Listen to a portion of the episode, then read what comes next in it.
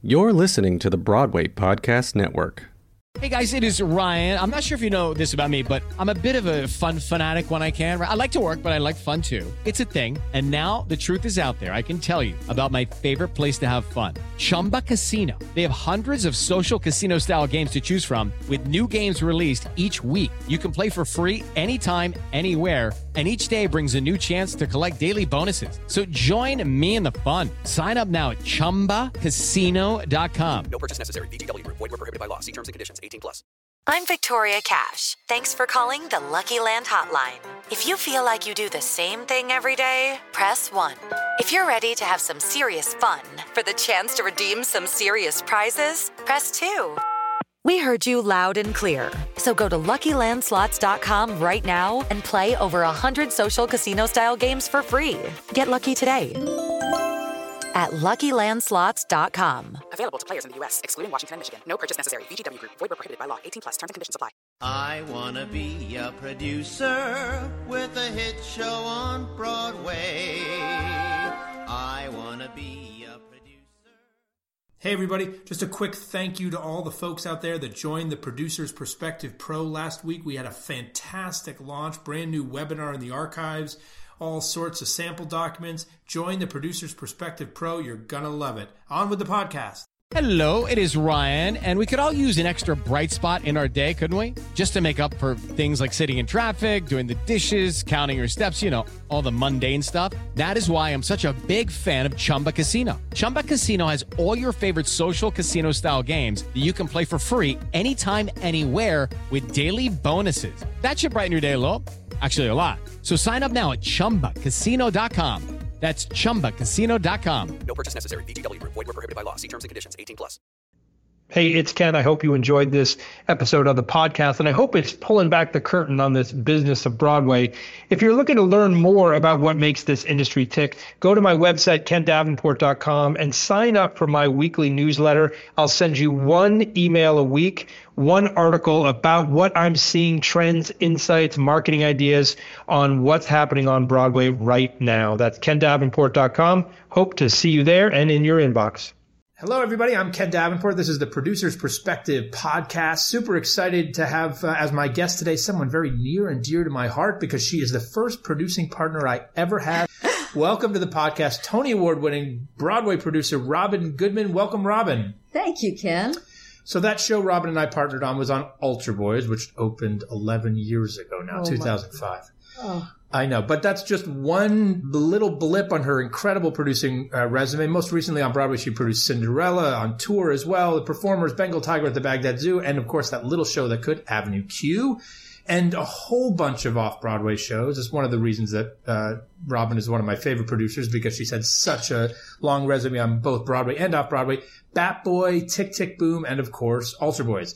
She also is the co-founder of Second Stage. Uh, now she's the special artistic consultant to the Roundabout, and word has it that she spent some time on a soap opera. but we will get to that. oh, shame. So, Robyn, why don't you just tell us how we how you got started in the theater biz? Ah, well, when I was four and a half, my mother took me to my first show because my mother had been an actress and a writer on radio, and she wanted me to be in the theater. And so I went to the theater all through my childhood. We lived in New Jersey by then. We started in Brooklyn, went to New Jersey. And um, I got the bug. I wanted to be an actress. I wanted to be a famous actress, of course, not just any actress. Um, and uh, I went to college and I studied acting. I went to Brandeis and studied acting and came to New York as an actress, actually, and acted for a good seven years, making a living, you know, eating a lot of uh, spaghetti. But, uh, um, and uh, I ended up getting a job rehearsing some plays that were going to London, three plays, three new American plays. Uh, one by uh, the man who raised the money and was producing it. The other two was a play. One was a play by Susan Miller called Flux, and one was in the Boom Boom Room by David Rabe. And we were a company of two women and I think three or four men. And right before we were supposed to get on the plane, this guy came in and said, "Gee, I really want you to go, and the theater's waiting for you, but I don't have enough money to get you there and put you up." So, so the woman and I said, "Well, we're going. We don't spend all this time rehearsing." And we went out and raised at that time. This was 1976. right? Yeah. And we raised $3,000. Brought the boys on the plane, got on the plane, didn't know what the hell we were doing. We went to this little fringe theater and we ended up producing this and being in this season of three plays, which Michael Billington of The Guardian later said changed the tide of new American plays in London. So I really like taking credit for that because I had no idea what I was doing. But the plays were very successful. And I stayed on and I acted in England for a while, but, but it sort of gave me the producing bug, even though I was probably terrible at it at the time. And, uh, when I came back, uh, I had I met Carole Rothman. I had auditioned for her, and I, I had taken another job, but I'd fixed her up with her husband, and uh, we. Became, she owed you one. She yeah, or I owed yeah, she owed me one. She came to me and said, "I want to start a theater, and you're the right partner." And I said, "Can't we just produce shows? You know, wouldn't that be more fun?" She said, "No, it's more fun to know you always have another show you can produce in an ongoing institution." So we spent a long time planning second stage and we found something that nobody else was doing at the time, giving contemporary plays another, another production. And we spent a year planning it actually and put a board together and raised money enough to do the first show. And my favorite story about the second stage is the st- second stage is that the first show, and I'm, I suppose people can Google it, but I'm not going to say what it was because it was a disaster. The playwright, who was a military guy, threatened our lives. Our lawyer uh, at Paul Weiss said, "Don't leave your apartments; you're in danger." Uh, the director quit. The two lead actors quit. The lighting designer quit. And uh, the next thing I know, uh, Carole and I were like in the fetal position in front of Joe Papp saying, what do we do? We have, we'd send out all these invitations and everybody in the press and blah, blah, blah. And we're on the Upper West Side. And and Joe said, get back up there. Carole, you direct it. Robyn, you do everything else. And uh, so we said, oh my God, we have to find some actors. so Carole called this young actor who she'd worked with at Circle Rep. His name was Jeff Daniels. And he came in and uh, an actress that I knew named Lynn Milgrim. And we did everything and we got the play up and it actually got decent reviews, which is amazing. Uh, because, you know, we really didn't, Carole knew how to direct, but we didn't know anything else. So, uh, the second play we did was a huge hit. There were lines around the block, and Equity shut us down because at the time they were trying to put a lien on the authors to pay the actors in the future if the plays went on, right? And Michael Weller said, I have to stand with my, my guild. and, uh, it was just the worst thing that ever happened to us because we were making money and it, it, was Brooke Adams and John Heard and, you know, it was a wonderful production. Polly Draper, it was great. And we were really upset until I think two days later we were on the front page of the New York Times. Young second stage shut down by Writers Guild. I, you know, so you never know what's going to make you put you on the map. But suddenly, I mean, they shut us down because they thought we were a bunch of kids. You know, they weren't going to shut Playwrights Horizons down. Next thing we knew, everybody knew what second stage was because there we were. And actually, uh, it, it was illegal what they were trying to do. So about two weeks later, we went back on and we finished the run of the play. And that's how we started our theater. And it was a huge success. And, and everybody, certainly in the business by that time, knew Second Stage, but everybody on the Upper West Side suddenly knew what we were.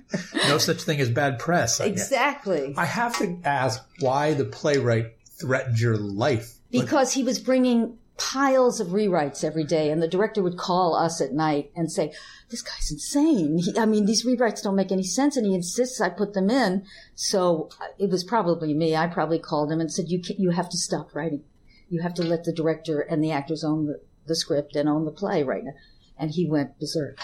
Well, I will definitely not ask you the name of that play or that playwright. I will Google it later and include a link in this podcast oh, no, blog. No, uh, well, it's all worry. true. It's all true. Uh, okay, so well, how do you come back from all that? That's those are really two your first your first success in London. Okay, great. And then you have you start a theater company. These two things and they both don't go well, but they put you on the map. Yeah. And then you're like, this is, this is this fun. This is great. I'm going to sign up for this. Well, you know, it was, it was exciting. I was, you know, I was young and it was exciting and it was challenging and I was suddenly realizing that I had a sensibility. I was reading plays and I, I actually knew which ones I liked and which ones I didn't like. And, and God bless Frank Rich. He was the critic. I know everybody called him a butcher, but Frank Rich was about our age and he shared our sensibility I, I tell you that we had all those years that I was there, 13 years, Frank was reviewing us. And, and he didn't always give us great reviews, but he got it. He got what we were doing and he really liked the work we did. And that was a, part of our success. I really believe he was a big, he was the third wheel on our success. Um, and that's just luck. That's just luck, you know, because sometimes you have critics who just don't get what you're trying to do or have different taste. Because taste is something you can't explain and you can't you can't teach it. It's just something you have inside you, you know. Um, but 13 years, it's it's a burnout job. I, I Carole is amazing that she's still doing it. Actually, You you mentioned that you knew which plays you liked and you knew which plays you didn't like, and certainly we'll talk about this a little later. It's what obviously your special artistic consultancy with the roundabout is about, and Right. certainly I know you as a devourer of plays and your the dramaturgical work we did on Altar Boyz, and your your comments were so insightful. I remember. So, what is it that makes you go, "Oh, this is a play I like," or this like what do you look for when you look for a new? I, I look for a fresh voice, uh, uh, someone who writes in a way that is completely individual. I also love to read something that, that I think I've never seen on stage before, either just a whole event or a character or a way of looking at the world. Um, it's, it's, uh, that's what the underground is for me. Uh, Underground is a, like a, a soul feeder for me because I love doing that and I love helping people bring out in a play what they're trying to say and what they're trying to do. And, um, and eh, I would say if you looked at the list of plays in the underground, they all have originality to them and, and something special. And all those writers are working somewhere and film and television and theater. Stephen Karam, of course, is on Broadway. Um, you can just feel it in the, in the writing. It's got a kind of energy and, and, uh, freshness, I think. So, 13 years at second stage. Yes. And then, as you said, it was a burnt out job, and you decide you're going to go out on your own. No, I decided that I needed to make more money. Honestly, I think I was making thirty thousand dollars a year, and I was in my late thirties, and that's too old to be making thirty thousand dollars a year. And uh, I, I told everybody I was leaving, and people thought I was insane. And I said I needed a job, and and uh, a woman named Jean Passanante, who had run New Dramatists years ago, had a job at ABC, that she, and she was leaving it to become a soap writer for a million dollars a year or something like that. And uh, she said, would, would I like to interview for her job because they want another theater person? I said, I've never watched a soap opera in my entire life. And she said, oh, it doesn't matter. Believe me, you'll pick it up. So I got the job. I more than doubled my, my salary, which was my goal. And uh, I worked in the corporate part of the of ABC, overseeing daytime and bringing writers in, and uh, overseeing uh, all my children in One Life to Live. When you know, I, I knew a lot about acting and writing and directing, but I didn't know anything about soap opera or cameras or anything like that. Uh, So that was a good point. Uh, to Linda Gottlieb came in as the exec executive producer. Uh, she had just done Dirty Dancing and Citizen Cohn and all these movies, and she wanted to completely change the way soaps were done. She brought in editing and music editing and uh, uh, novelists and, and Lonny Price and real directors, Casey Childs and people from the theater. And she said, I want you to be my supervising producer. I said, please get me out of this corporate environment because I'm not functioning well here.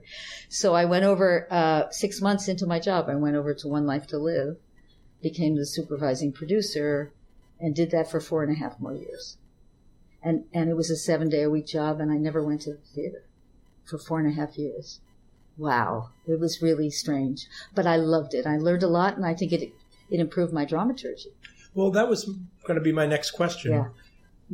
Before we get even into the dramaturgy, is there anything that television does that theater could learn from that they actually do better than we do? Well, now I, I don't think I'm not sure about soap operas, but uh, the writing on television now is. I mean, I think those people should have been staying in the theater because there there's such original writing now, as you know, on television, in in uh, even in network television, and cable, and everywhere. It's it's extraordinary. And you just don't have enough hours in your day. Um, but the great thing about working in in something like a soap opera or an hour drama or whatever it is, especially if it's an overarching story. Like our head writer wrote a story, a six month story, they call it. It was the first gay story on television. And Ryan Phillippe played the gay boy. He was like 16 or something. And so he brings this story in. It's like pages and pages. It's wonderful. And as a producer, you get to sit in the writer's room and divide it up into weeks, days, and scenes. You, you know, you work with the writers and, you know, everybody's, the best idea wins, you know. And what happens is you start to see storytelling in a very incremental way, how you keep the audience interested, how you build an arc over a long period of time. And I think it's definitely helped me even though I think dramaturgy is a, more of a gut thing than anything else, you know, you can feel it, or I can feel it anyway. Um, I think doing that job for four and a half years improved my skill of storytelling. It really did for that reason. Is that clear? Yeah, absolutely. In, in fact, I'm again remembering all of the experience, especially with writers on Altar Boyz. Oh wow, yes. That was quite something. We were brave, Ken. We were brave. We just didn't give up because the music was so great. We said, we're going to nail this puppy if it's the last thing we do. We certainly did. And what one of the things I really learned from you is how you deal with writers on that. Tell me a little bit about your uh, what you think an ideal producer writer relationship is or how you go about giving them notes or not giving them notes. Yes. Um, respect is of course very important, but um, I, I, interviewed Hal Prince one time and I said, let's talk about how we give notes. Okay. Cause I have a theory about it. And he said, well, you tell me your theory first. and I said, well, I don't think a director hears more than three notes. So I uh, try to start with the largest notes and give three of them. And, and maybe one is about the set or the lights or an actor, but whatever it is, if, if it's a dramaturgical note, it's got to be the biggest one first. And then I never talk like this line doesn't work. I wait. And then I just work my way through each time we get to talk. And Hal said, that's funny. You know what I do? I go to the rehearsal room and I take pages of notes and pages of notes. And then I give the director about a week and I check off the ones that I have that he, that the director, he or she is already doing. And then I slowly start to deliver them in, in small doses. And I think, uh, I think that's, as a philosophy, a good idea because when you start giving people a ton of notes. They just don't hear you. You know, I remember saying to Stafford and the writers on Altar Boyz, I said, look, it's got to, you just got to have those boys on the stage and a band, and you need to have an event that breaks them up and then brings them back together again. That's all I know.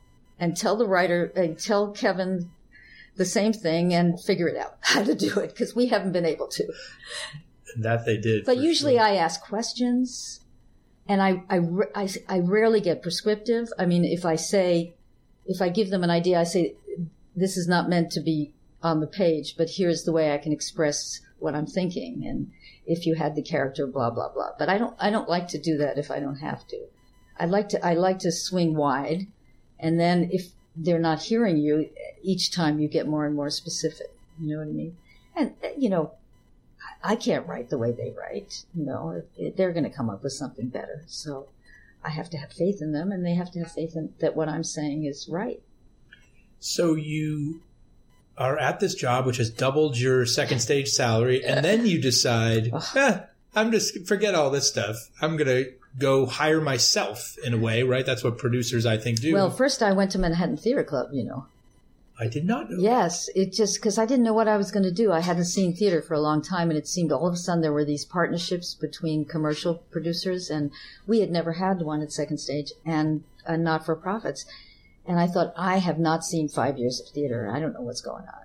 And so, at just at that moment, moment Lynne Meadow and Michael Bush called me and said, "Will you? Can we talk to you about coming in and helping us? Because Lynne is building a theater, and she doesn't have time and some our literary manager is leaving and we need someone to both run the literary office and produce some of the shows and i said it seems crazy when i had my own theater that i would go to your theater and she said well i'll give you you know you you'll you'll have some freedom and and so i said well i'll do it for two years so i can get the lay of the land which is what i did and um, I started a reading series, and out of that reading series came Proof, which I produced for her. And I met David Lindsay Abaire. We did Fuddy Meers, and uh, we did a lot of good work. I met Scott Elliott, and I met a lot of people. In fact, I met Scott Rudin, who I later produced a show with there. He was wandering the halls for some reason. And uh, Daryl Roth and, and Kevin and Jeffrey, I met them again. I had met them during Rent because I produced Jonathan Larson's first uh, workshop of uh, Tick Tick Boom Boom.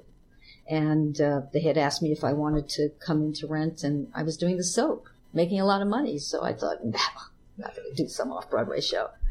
That was a miss. Um, so uh, I did that for two years, and I had a lot of fun. It was very interesting, and um, I read a lot of plays, and, and they replaced me with two people actually when I left the literary office and the producer. Um, yeah, it was very good because I understood what was going on by the end of that, and that's when I put out my shingle. And I still had some savings, and I said I'm going to I'm going to do musicals eventually because that's where you make your money. Uh, but I'm going to try to learn first as I'm figuring out what I'm going to produce, right? So, um, the first thing I did was class act with Lonny Price. And Lonny knows more about musicals than most people in the world. And so I learned a great deal from him. And then I, I raised a little money for Bat Boy and did that. And um, meanwhile, I, right as I was leaving the Manhattan Theater, Theater Club, I went to BMI Workshop and saw two guys, uh, three guys, and and some puppets singing songs, singing four songs, and I fell in love. And I had to convince them that I was the person to produce a musical. They wanted to do a TV show, and they didn't want to do a musical, and they were going to do another presentation of these songs. And I said, "I'm telling you, it's a musical. I'm inviting my theater friend, producer friends." And I invited all those people that I mentioned earlier, and Jeffrey Seller was the one who called me the next day and said, I wanted, I haven't had belly laughs like that in a long time. I want to do this with you. Once I had the Rent Boys, Kevin and Jeffrey, as I like to call them, the Rent Boys, uh, all of a sudden they were paying attention to me, Bobby and Jeff. And, uh, so we started on that journey from scratch, really finding a book writer, finding a director, the whole team. It was just a, a wonderful, wonderful journey putting that show together. Do you remember what you said to the writers to convince them that this was a musical, even before Kevin and Jeffrey? Like, what was because I find this is, of course, a lot of what producers have to do. We have to Yeah. sell, persuade to our point of view. And I, if I remember correctly, because I think I was at that same presentation, that's one were? of my misses. Uh, and I remember having those incredible belly laughs, but hearing, oh, they want to do a TV TV, show. show. because Right. South Park had just hit. Right. And it, this seems perfect for that. I said to them, you know, you, you'll get a TV show if you do a musical on Broadway. That's the path. You're not just going to get a TV show because you have some funny puppet songs. It's not enough. And you haven't got a writer, really a book writer or a, you know, a TV writer. I said, this is the way you should start. And of course, you know, they were all in love with theater, so it's not like it never would be seductive to them, but they just thought that they would make a lot more money if they could just sell it as a TV show, I think.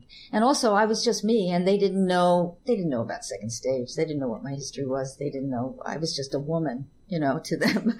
and, uh, it wasn't until Kevin and Jeffrey came aboard that they agreed, actually, which, you know, that's fine. I don't care what reason they had, but it's, I just was, I was adamant about it. I said, you, you, this is a perfect musical. It's just, I can see it. I said, the only thing you have to promise me is that you'll put a love story in it. It's got to have a love story. It's a musical. and they said, oh, okay. there were no love songs. It was if you were gay and everyone's a little bit racist and And the cut tune, the uh, uh, uh, tear it up, and throw, it away. Funny song. Well, you just mentioned something that I was actually going to get to later, but since you brought it up, you said um, I was a woman. Uh huh. Do you f- think it's harder to be a woman producer? I don't think now it's as hard as it was when I started, and it was 2000. But it seems like a sophisticated time to start. I think. It, I think. Look, it's a man's world because men own all the theaters, you know, and that's where you have to. That's where you have to beg, you know.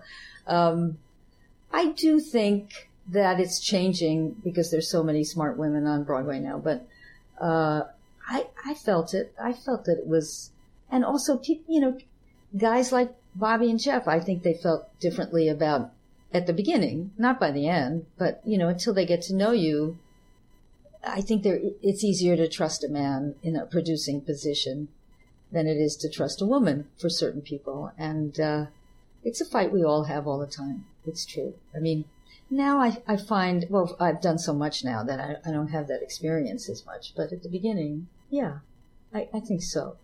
And it, it, people who knew me, I mean, Tick Tick Boom came about because I had worked with Jonathan and the estate, and Victoria Leacock said, "We want you to do this for us." Uh, but things didn't come to me like that so easily. You know, I had to work and metamorphoses. You know, it was because second stage, because there were other people who wanted to move it. And, um, Sounds like relationships. relationships are, are so important. You know, uh, I, I, my father told me always be nice to everybody, and he was right. I mean, it's one of those things, you know. I mean, it comes naturally, hopefully, but uh, treat people well because that person who's an intern in your office, Bernie Telsey, or he was an intern, or Richie Jackson, you know, it's like he begged me for a job, and I said, "You're too smart for this job." You, you know. Uh, so you never know in the future where they're going to turn up, and they, you know, you could need something from them. But even so, it's so it's a nicer way to go through life, being nice to people, I think, than just assuming the best of them. And uh, kindness, like Cinderella always says, kindness I think is important. anything we can do to encourage more female producers to get into the game? Um, I think they're getting the message. I know a lot of young women who are interested in producing, and every time I do a class at Columbia, there's a lot of women there. I think sometimes they want to run not-for-profit theaters, which is great. Uh, and sometimes, you know, if they have the ability, I mean, the problem with, as you know, Ken, if you if you're not a rich person or you don't have a rich husband or wife, it's a tough business because you spend a lot of time developing something. Even if you pay yourself ten thousand dollars for three years, you know, it's like what?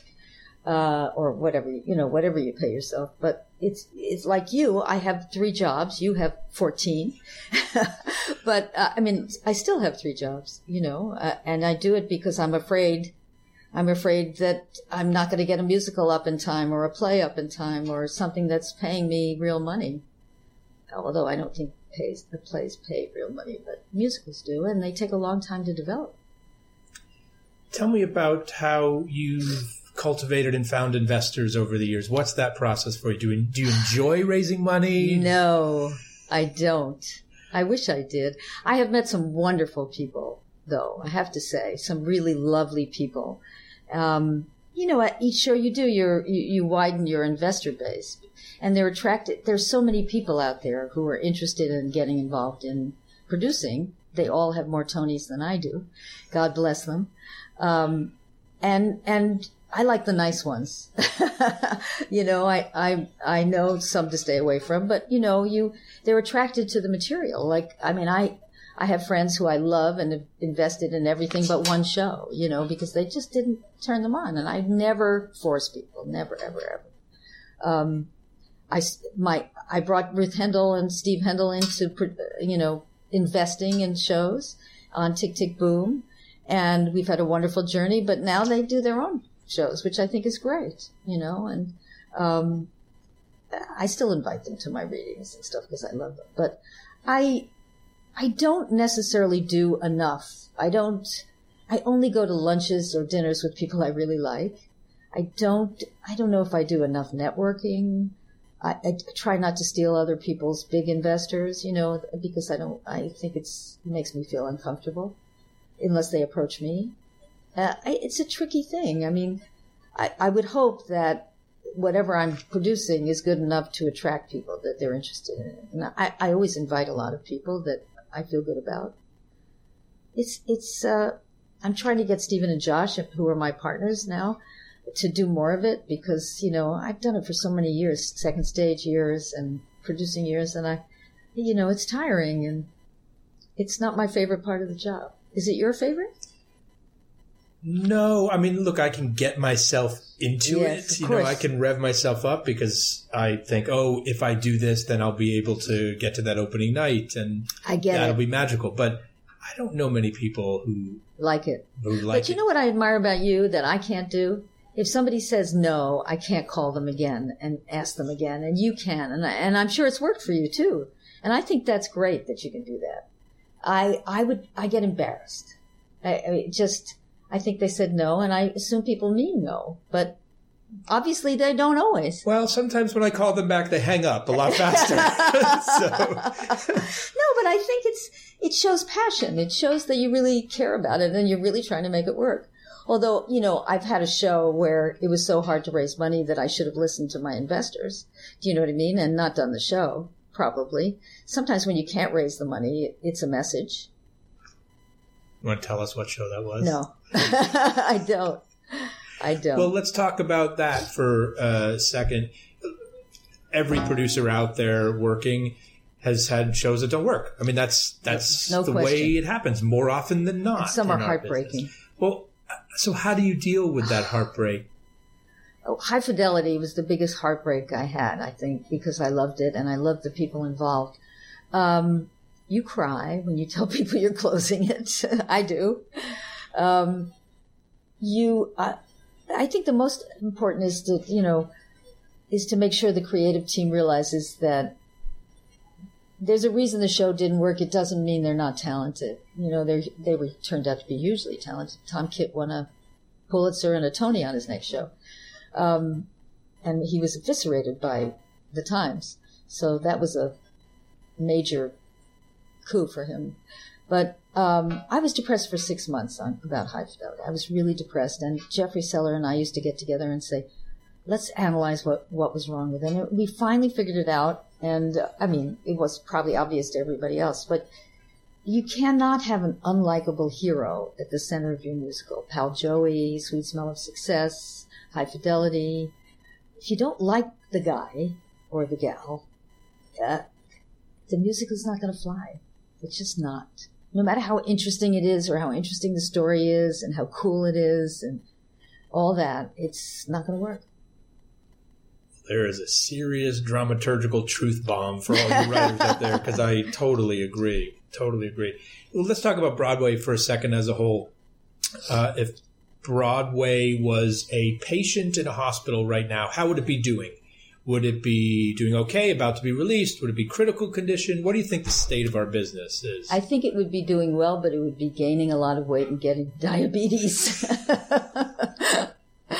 I I worry because you know when I grew up, you you saw plays on Broadway and they weren't necessarily filled with stars. You know, they were just great actors that you discovered when you went, and and now it's really impossible. Well, please God, the humans breaks that because uh, it's a wonderful play and it doesn't have a big star in it. It just has great actors in it. Um, but um, I think that you know everybody says, "Oh, Broadway is going to become a theme park." I, I don't think that. I think there's always going to be artistic people working on Broadway, trying to do good. Everybody's trying to do good work, but it's also gotten a little corporate and a little. Uh, let's do the next movie, or let's do the sequel, or let's do the brand, or you know, and and not that I'm not thinking about those things too, but I, I sort of come at it from a different angle. I think it's like if it's not good, I'm not interested, and uh, I just hope that people still want to take risks. I mean, in some in big ways, Hamilton was a risk. Avenue Q was a risk. In the Heights, when I did In the Heights, uh, everybody said, "Don't move that that little Latina show to Broadway."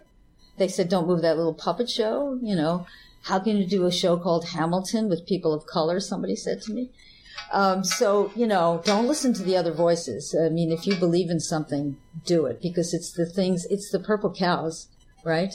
It's the purple cows that, uh, thank you, Gladwell, um, that really break the form and are successful, I think, you know. I, although, you know, sometimes bad shows succeed because they have a great brand, and that depresses me, honestly.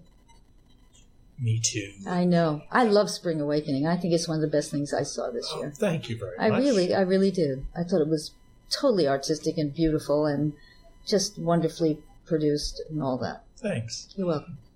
Biggest change you've seen on Broadway over the last couple decades? The cost.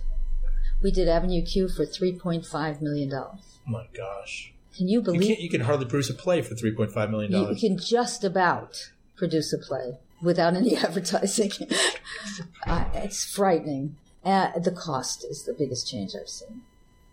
uh, uh, it's just unbelievable to me that we pay so much money to do plays and musicals. I mean, You, you know, I should find a producer who's open enough to take their musical like that and see what it would cost today. Like Oh, rebudget. Avenue Yeah. Q for 2016 and see how much it would eight cost. million At least. at least. At least.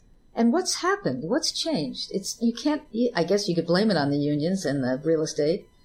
That's about you know. It's certainly not the actors and the directors and the you know the the artists who are involved.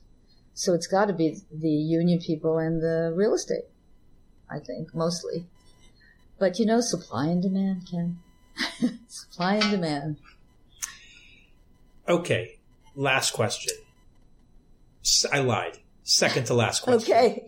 As you look back on your career so far, Uh huh. anything you do differently? No. How do you like that? I think I'm so fortunate that I was able to do so many different things and now run Bucks County Playhouse and and do the Roundabout Underground and and what I do on Broadway.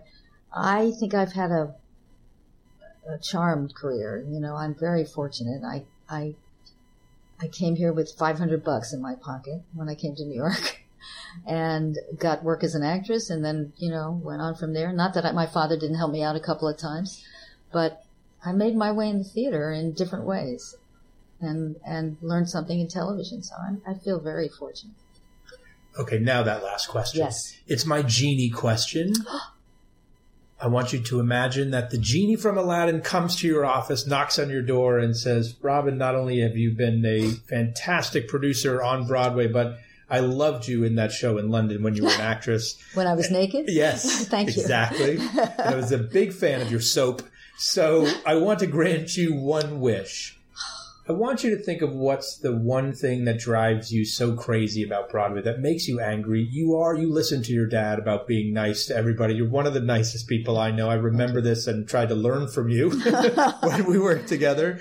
Uh, what makes you mad, angry that you would ask this genie to change with one snap of a finger? Wow, that's a great question. Let me just think about that for a minute. Um, you can't you can't wish for people to have better taste, I suppose, which would be one of my wishes. Um, if I could change one thing, I don't know the answer to that, Ken. I think I really do wish that we could make Broadway less expensive, both for the people buying tickets and the people producing theater and I would have to brainstorm with the genie to figure out how to do that because I think we've shut out a whole lot of audience by the prices, and I understand why we charge them. No one understands it better than I do, and you do. But uh, you know, twenty seats at twenty five dollars is not enough to bring in another generation. And my core value when I started was to bring young people to the theater, but I don't know how they can afford it, and that makes me very sad. So I would say probably that would, you know, I don't know about the costs. They're probably always going to go up. But I would say, what can we do about the next generation of theater goers and how, how can we make it affordable and, and how can we get people's sensibility, including them and not doing, you know, every revival in the world, you know, or, or things that they don't relate to. That's why Hamilton is so exciting because they're actually paying for those tickets, which is wonderful, even if they see one show a year. I guess that's what I would care about. It's a very good wish. I want to thank you so much for everything you do on Broadway. Also, everything you did for me when we started. I learned so much by that Aw. show and, and partnering with you. So thank you so much for that.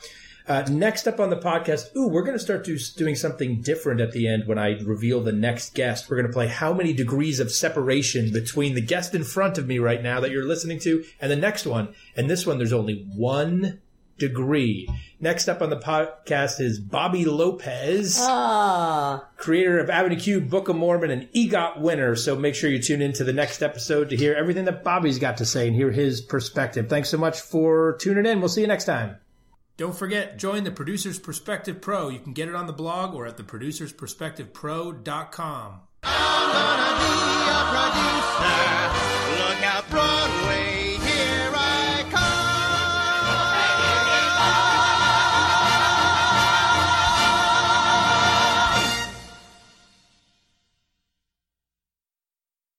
Hey, it's Leslie Odom Jr. here on the Broadway Podcast Network to tell you about the Rise Theater Directory, a program of Maestra Music. Rise is a national online resource designed to connect and empower backstage and administrative and creative theater professionals from underrepresented backgrounds. If you work or aspire to work in the theater community, this can help you find your next project. And if you hire theater professionals, search the Rise Theater Directory to find your next team. Create your profile now and get more information by visiting risetheater.org. That's theater with an R E R I S E T H E A T R E dot org because only together we rise. Hello, it is Ryan, and we could all use an extra bright spot in our day, couldn't we? Just to make up for things like sitting in traffic, doing the dishes, counting your steps, you know, all the mundane stuff. That is why I'm such a big fan of Chumba Casino. Chumba Casino has all your favorite social casino style games that you can play for free anytime, anywhere with daily bonuses. That should brighten your day a little. Actually, a lot. So sign up now at chumbacasino.com. That's chumbacasino.com. No purchase necessary. Group. Void were prohibited by law. See terms and conditions. 18 plus.